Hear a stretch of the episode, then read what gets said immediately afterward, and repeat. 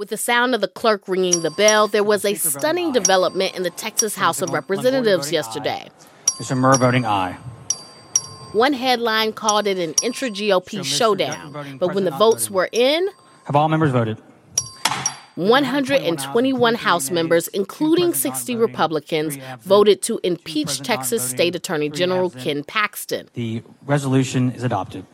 The chair directs the chief clerk to notify the governor of the House's action. The impeachment stems from allegations made by former staffers of Ken Paxton accusing him of bribery, improper influence, and abuse of office.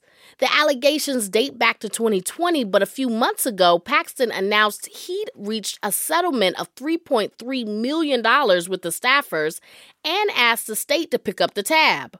That led to a Texas House committee investigation and eventually yesterday's impeachment. Ken Paxton has denied any allegations of wrongdoing, calling the proceedings a sham. Next up, a trial in the Texas Senate where members include Paxton's own wife.